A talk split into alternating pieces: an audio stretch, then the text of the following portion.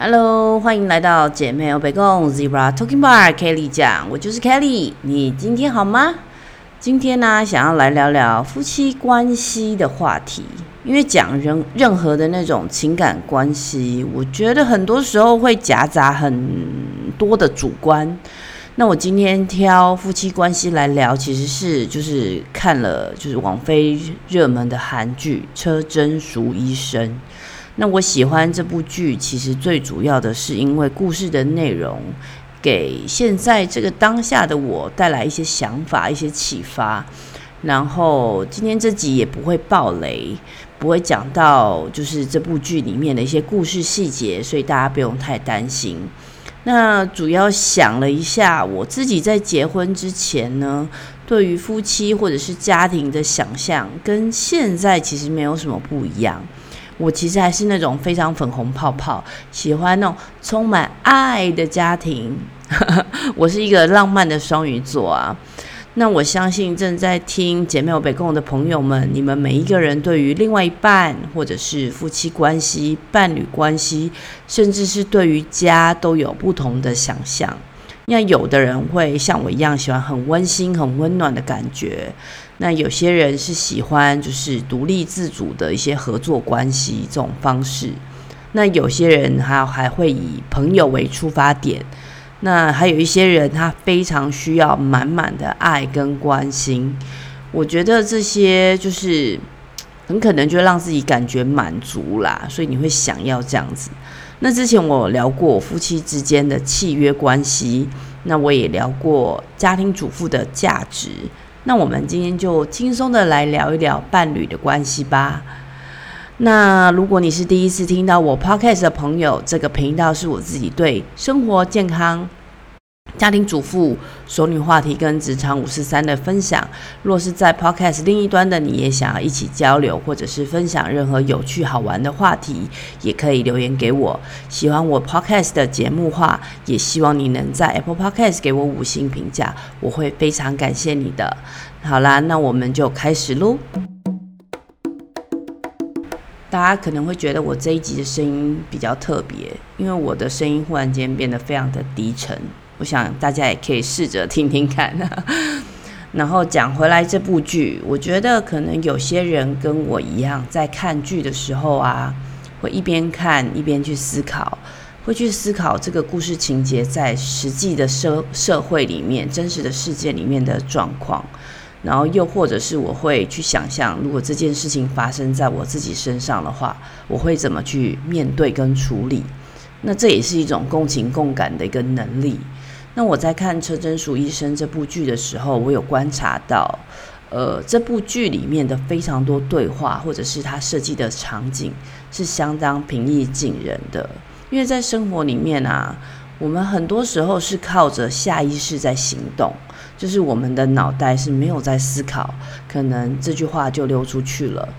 然后很多时候我们连可能伤害到了其他的人都不是很知道。因为我自己非常常这样，那可能就只能靠事后去解释，或者是去道歉。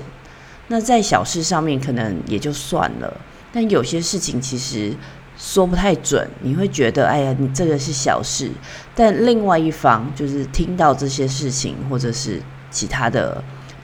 人，可能就会觉得这个代志很大条啊，大家都必须要注意一下。我觉得这是我自己常常会犯的一些错误。那之前我在前几集的节目有提到刘润提出的底层逻辑，我觉得非常的有帮助，因为我们的观点会形塑成我们的价值观，使我们成为一个如何的人。那这个观点就是从每一个念头开始，那有时候一个念头就是会协助我们做某一个决定，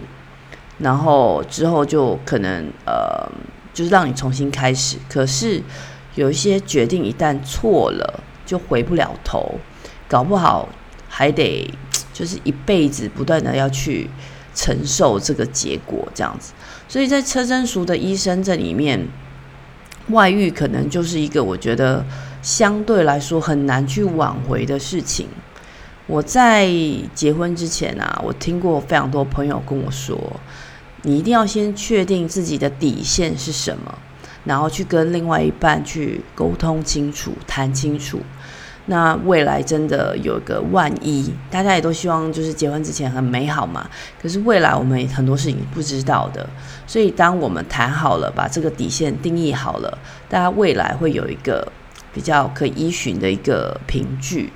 那如果真的需要去结束，也比较不会藕断丝连，可以比如说好聚好散的方式。听起来可能会好像有一点悲观主义，但我觉得是蛮有道理的，因为恋爱到结婚这段时间，可能已经你觉得你认识了这个人，但这个时候多数是基于一个感性的一个趋势，那可能你会搭配一点点理性的条件，那这个当然是美好的状况，但是真实的生活还是充满各种的挑战，然后还有非常多的诱惑。像我自己个人的部分，我自己不太会去原谅外遇这件事情。可能也不是说我非常的崇拜大女子主义，而是我觉得外遇是一个没有道义的事情。以前年轻的时候谈男女朋友，我觉得很多的人或多或少没有那么认识自己，然后可能是很容易受诱惑，又或者是贪玩，玩过了头，然后可能劈腿什么的，所以我会觉得那是就是一种长知识啊学经验的一个过程。可是当两个人来到婚姻的关系，就表示彼此对对方都有很高程度的承诺。我们先不谈契约的这个部分，因为只是靠契约的话，我觉得婚姻就没那么美好啦。那讲回来，我觉得两个人如果对彼此的承诺去相互扶持忠诚愿意照顾彼此，或许信守承诺，我觉得就是一个道义的表现，因为你们都互相约定好了嘛，先不管有没有那张纸，大家都同意了，你也愿意签下这个信守承诺的这个约定，我觉得就必须要去执行这个道义。那如果你没有去做，就是你不愿意去信守你的承诺，我觉得就不道义。这听起来可能有点个人，就是 我非常主观这件事，因为我自己的个性非常不能接受没有 integrity， 就是没有道义的事情。因为其实大部分大家现在教育程度都还算不错，多数的人都是可以沟通讨论，就是在正常的状况下。那如果我们讲的没有很好，或者是真的需要吵架，我觉得也都可以。但是比如说要到欺骗、隐瞒，又或者是精神或肉体上的外遇，这就对我来说非常难以接受。因为道义上不管什么事情，我都觉得需要去尊重另外一半，就是去沟通。那每一个人现在的教育程度，我刚刚提到都很好了呀，我觉得去诚实的面对另外一半是一件非常重要的事情，但其实也非常需要去诚实的面对自己，因为这是一个非常基本的一个我觉得做人的道理。当然我知道有时候我们会面对一些困境，所以可能对有些人某些状况下也不是那么容易，但是真的我觉得我非常推荐，或者是希望大家去把就是人生信奉的一个价值加上诚实或者是个道义。因为这件事情如果是预设值的话，其实我们在很多状况下你也不用花费精神去做选择，因为你就会很自然而然的去诚实的面对自己跟另外一半，又或者是第三个人、第四个人等等。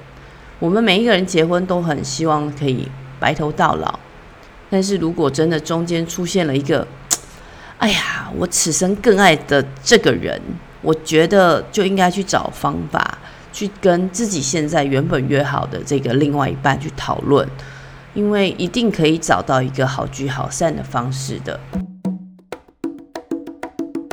我刚搬来新加坡的时候，我其实是跟公婆住在一起的，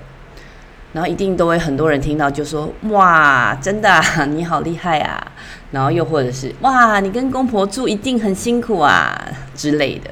不过事实上我其实不太需要做什么侍奉公婆的事情，因为一开始我是有全职的工作，那我的公司离家里也不太近，所以我每天都要一大早出门，那其实到晚上10点多之后我才会回到家，所以跟公婆相处的时间也没有那么的多，所以也没有那么多的冲突。但是啊，每一个周末的大家庭生活也可以让，也是就是可以让我察觉一些事情的。我的公婆其实生活非常的单纯，因为他们的生活就是退休了嘛，没有太多的交际圈，但是他们就是属于那种非常传统的夫妻关系，就是从非常年轻的时候结婚，然后到两个人退休，反正就一切的情境都非常的传统，就是像我奶奶那样子的传统，就是你会觉得非他莫属，就是你然后老公说的一定是对的之类的啦。那我那时候刚来的时候，因为我嫁到新加坡，我觉得它是一个相对西方的社会，但是因为我的公婆他们非常的传统，我还因为他们的一些关系觉得我是不是穿越到另外一个世界，就是嫁到一个古代人的家庭以后我觉得有一些机会再跟你们讲就是发生的一些有趣的事情。那我的公公跟婆婆是在工厂里面工作的时候认识的，那结婚之后呢，婆婆就停止工作啦，在家里专心的生养小孩，然后照顾家庭。那公公就一路工作到当上工厂里面的一个小老板，就一个可能是管理的人员。那到了55岁他就准时退休。你看哦，他这么早的退休年龄啊，每一个人都会觉得哇，你的命非常好，而且你儿孙满堂。那新加坡有蛮完整的一个退休金制度的，就是你就过去啦，现在是65岁，就过去在55岁退休的时候呢，你是可以领出一部分的退休金，可以自行运用。那剩下的一定的比例的退休金呢，就继续放在政府的账户里，那每个月用年金的方法去领，就是每个月领一部分的养老金。那因为过去传统的社会多半就是男生出去工作，所以新加坡的男生当然就有退休金啦，因为你的账户有钱嘛。可是持家的女生就没有工资收入啊，那怎么会有退休金？所以就没有了。所以新加坡政府他们就提出的一个蛮好的一个政策，它就是让男生或者是退休金账户的拥有人，他可以分配一些自己的退休金的一个比例给你的另外一半，就你的伴侣。这样呢，假设好了 A 跟 B 他们两个是夫妻，那 B 没有， B 是女生，没有收入，所以 A 呢，他把他的一部分的退休金分给 B， 所以当 A 如果过世的时候， B 是不是还是有一部分的退休金的余额？所以他就可以继续享受这个退休金账户的保障，一直到 B 离开。在这样的状况下，我会觉得，这样是很方便的，因为不然就是 A 如果离开了 ，B 就什么都没有了，对不对？所以我自己认为，如果真的对另外一半有爱，你应该会分一些些吧，就比例不用多，但一定会分一些些给他吧。但是我的公公却没有分，他没有做这件事情。我当然不知道就是为什么他不分的原因，可是又想着传统的夫妻不是应该总是为对方着想吗？那为什么这样子的状况下，好像又担心你的伴侣把你的钱或者是你的资源给分走了？所以我对于这件事情我就蛮不能接受的。那我知道我的婆婆有满腹的委屈，可是她其实什么都做不了，因为钱也不是她的嘛。所以那时候我在看车真淑医师的时候，我就听到车真淑她老公他对车真淑讲说，我在累积资产的时候你出过一份力吗？麻烦你讲讲理。哇，我听到他讲的这段，就是会去回想到我讲的传统的男生对于老婆的贡献这件事情，因为就真的会一肚子火，因为我觉得这个男生就非常的不负责任啊，没有肩膀啊，然后我觉得他根本就不是男人讲得非常激动，其实就是因为我觉得很多时候在没有意识的状况下，他们很可能就是把家里的老婆已经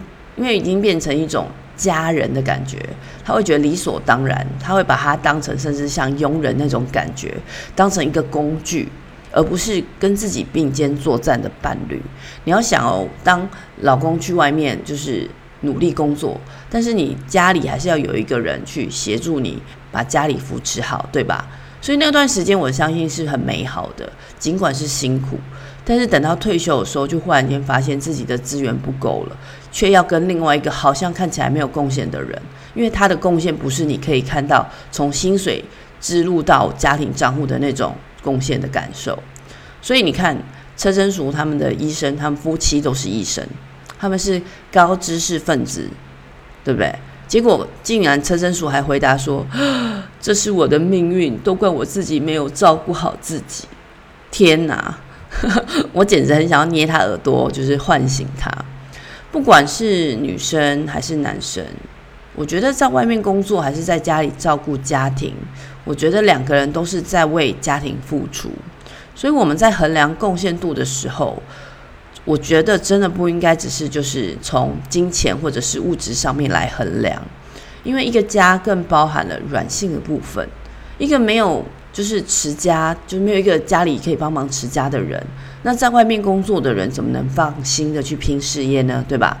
而且其实现在有很多的女生工作能力也很好啊，那也有非常多的男生喜欢处理家务、照顾小孩、家庭，对不对？我真的觉得不要再用什么男主外女主内，或者是男生就是一家之主，然后来情绪勒索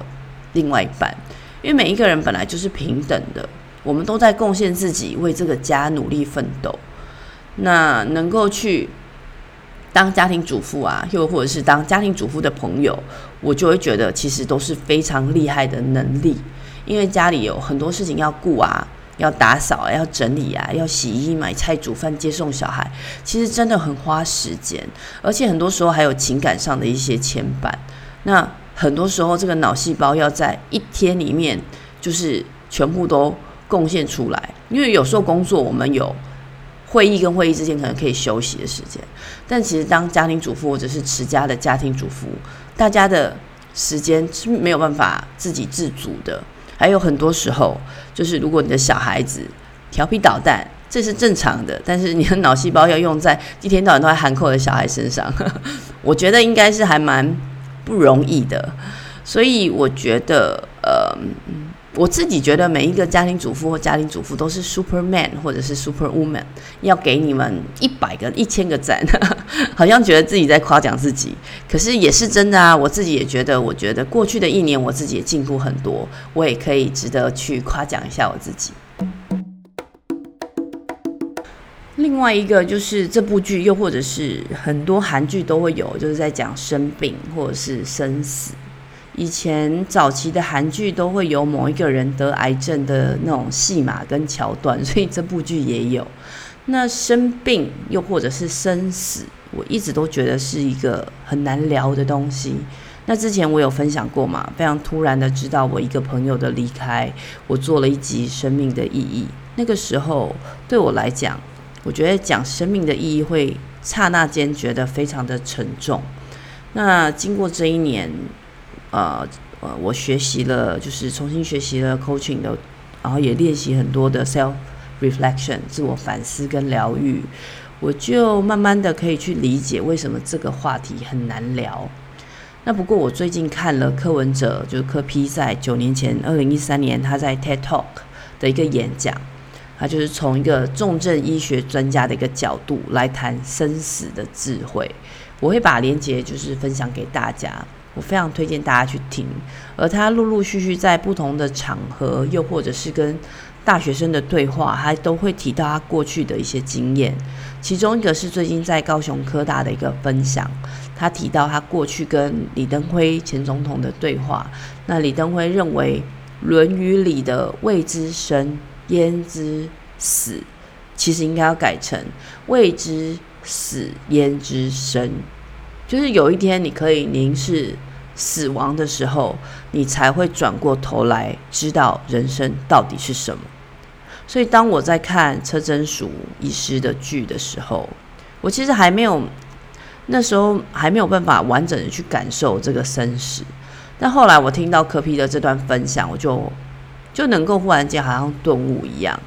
我自己大概是2015还是2016的时候，我跟我的朋友去北海道玩，回来台湾待了几天，然后我就接着要回新加坡，结果要搭飞机的那一天，我整个人就好像昏沉沉的。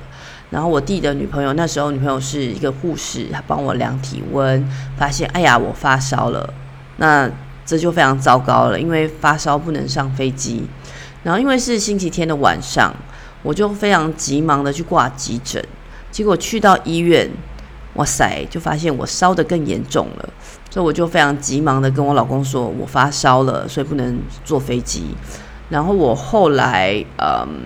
断断续续的就没有意识了，接着好像要住院，然后就要等病床。那我老公他就非常快速，隔一天就急忙的从新加坡搭飞机到台湾来看我。那我还在等病床，就是他到的时候我还在等病床，他吓坏了。但是因为我不太有意识，那我就是一直觉得哇好冷好冷，然后一直在发抖。护士给我3床的被子，我还是就是非常的冷，然后觉得很不舒服，一直发抖，那种牙齿一直在颤抖的。然后那时候我还算年轻嘛，是年轻强壮的女生，医生说那一般大概就是2-3天就会好转，结果没有，我还是一直烧。然后后来医生就说他用了最强的抗生素咯，如果再不好其实真的会非常的麻烦。然后在住院的过程中，某一个晚上半夜，那个护士就叫我老公帮我换冰枕，因为一直发烧嘛。然后他那时候他也听不懂什么是冰枕，然后但有语言上的一些没有那么方便，因为他没有他就听不懂嘛，所以让他紧张了很久。因为他跟陪病嘛，陪床，他就是没有办法睡好。但好在我杞人天相，就是最后是康复了。就是因为这个急诊的一个经验，尽管就是只有几个小时，然后也顺利的等到病房，我觉得这是一个非常不一样，也让我就是一定会记得的一个经验。因为我第一次住院嘛，那我第一次会发现哇意识不清楚或者是意识模糊的那种状态，然后第一次觉得好像我要死掉了。然后我复原的时候，就是那种非常类似戏剧里面的那种表现方式，就是那种视线忽然变清楚了，原本是很模糊的，然后不舒服，眼睛好像都看不到。然后当我复原的时候，我就忽然间充满精神的那种感觉。那我那时候其实到现在啦，其实都是我非常感谢我老公那时候立刻搭飞机就来台湾照顾我，陪伴我。虽然就现在我们还是很多时候会吵架，意见不合，但是我后来也有问他，就是说，他说即使都过了这么久，如果回忆那个时候，他还是觉得非常的害怕，好像我就是他的太太会忽然间一下子就消失一样。那几年后我自己生小孩，那我小孩出生10天就生病了，他连最基本的呼吸都做不到，因为对他来说是一个折磨。我那时候就以泪洗面，每分每秒都会害怕，都非常的紧张。所以其实生命就是这么的脆弱。我在看这部剧的时候，我发现他们一直想要去传达他们的脆弱，他们的无助。有时候我会觉得好像如果我没有经历这一切，我会觉得那也太夸张了，但是其实真的就是这么脆弱。而且其实我们在看剧的时候，它好像就是非常普通，因为每一个剧都会有嘛，因为生跟死啊其实就是生活的一部分。因为我们现在年纪慢慢大，比较年纪大了，我们会收到非常多身边的朋友或者是亲戚，不管是生孩子也好，又或者是谁谁谁过世，我们的每天的生活就会带来，就是会有这些生跟死的部分。但我们过去可能会觉得它很遥远，所以在看这部剧的时候，我觉得又重新去检视自己对于生死的一个感受。夫妻的相处之道其实真的不那么容易。你看我们讲到，我们常常听到别人讲的外遇，也讲到夫妻之间经济上两个人对彼此的贡献度的争执，也可能经历过各种的生活大小事，然后甚至到生与死。我们都知道家家有本难念的经，所以每对夫妻会有自己就是慢慢不断磨合之后的相处方式。我以前有一段时间，很长一段时间也跟车贞淑一样，我会不断的去忍耐，也就是我在不知道的状况下被情绪勒索了，然后我还自我催眠，我希望自己可以去接受可能是自己根本就是也没有非常清楚的那些传统的观念，然后又或者是因为不接受，可能我老公或者是我公婆就会觉得我是一个不孝的媳妇，所以我就会有那种恐惧，害怕自己是不是做得不好，然后又会转成因为怕自己做不到，我就会开始去防卫，然后去逃避，然后可能之后还会有一些错误的期待我的老公可以改变，然后可以拯救我，突然间这样噔，然后就改变了，然后其实这样就慢慢的变成一种负面的循环。我自己经历这样的过程，我自己知道非常的可怕，然后所以这些可怕的事情嘛，所以我就崩溃了，因为负面的情绪、负面的循环不断的累积，我变得非常非常的敏感，然后一开始可能就动不动就哭掉眼泪，然后越来越情绪化，变得非常容易生气，然后我还发现我非常不喜欢那样的自己。当然我的另外一半就是我老公，他那时候其实也不知道该怎么办，因为他也不喜欢那个状态，然后所以我们两个就历经了非常多不同的阶段去讨论，然后可能也是我们之间的一些实验去调整我们的相处的方式。我很相信有志者事竟成，但是婚姻其实不是靠一个人努力就可以了，婚姻是非常需要两个人一起努力，一起经营，对吧？但是因为很多时候两个人就会爱计较嘛，就觉得你要努力啊，就对方要努力，如果对方不努力，那我也不要努力，然后呢难道一起躺平一起摆烂吗？所以啊，那个时候在我很不舒服的时候，我也用了非常多不同的方法想要调整自己，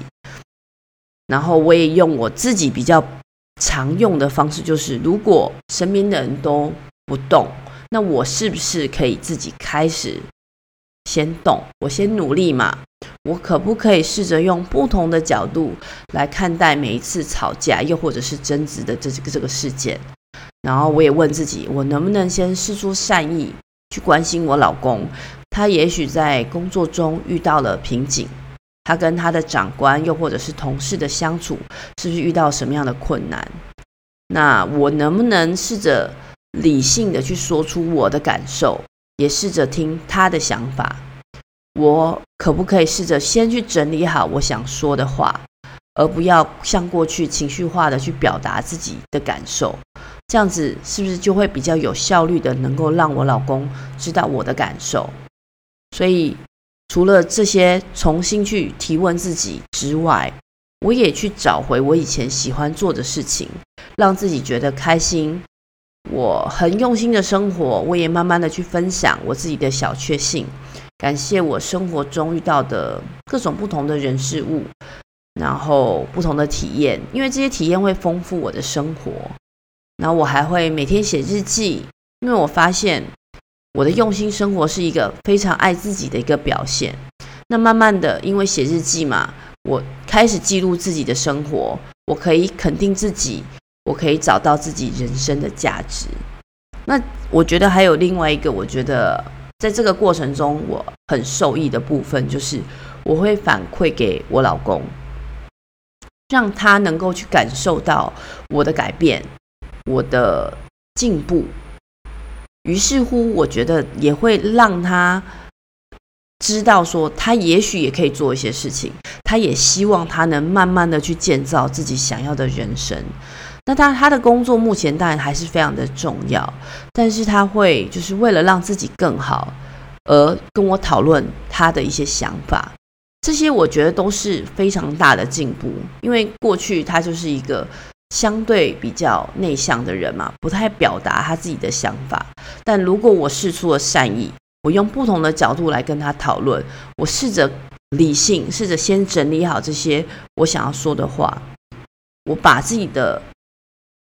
ego 就是本位主义稍微放松一点点，好像一切都会开始变得不一样，这些真的是一个非常大的进步。那我们夫妻的相处也就慢慢的去转化，我们会愿意用一个比较中立的角度来倾听对方的声音，那我们也会比较愿意去支持对方的一些想法。当然有一些误解又或者是错误期待的时候，我们都会希望彼此成为对方的镜子，让对方能够看见自己的问题，然后也比较愿意去付出耐心去陪伴对方的成长跟改变。这些过程其实还是会有上上下下的一些情绪，也会有一些误解，然后你要再去就是化解这个误解。我们都不是模范的夫妻，可能每天还是都会遇到各种不同的挫折或者是考验，但是因为只要有人先释出善意了，我们真的开始相互支持，互相包容，我觉得应该每一对夫妻都能够去乘风破浪，一起白头到老。好啦，那今天就是跟大家分享就是夫妻相处之道，用车贞淑医生的这个剧给我的一些感觉。那今天就分享到这边，欢迎大家就是留言分享讨论 email 给我，我的 email 是 newbiehipster@gmail.com。 希望就是姐妹有北共可以跟大家一起成长，透过这个频道里的声音在世界的另一端，以不同的话题来连接跟帮助在世界不同角落的你们哦。非常感谢你们听到这里，如果你们愿意的话，也在 Apple Podcast 的评论里面给我5星评价，我会非常非常感谢你们的。那就先这样咯，谢谢你，拜拜。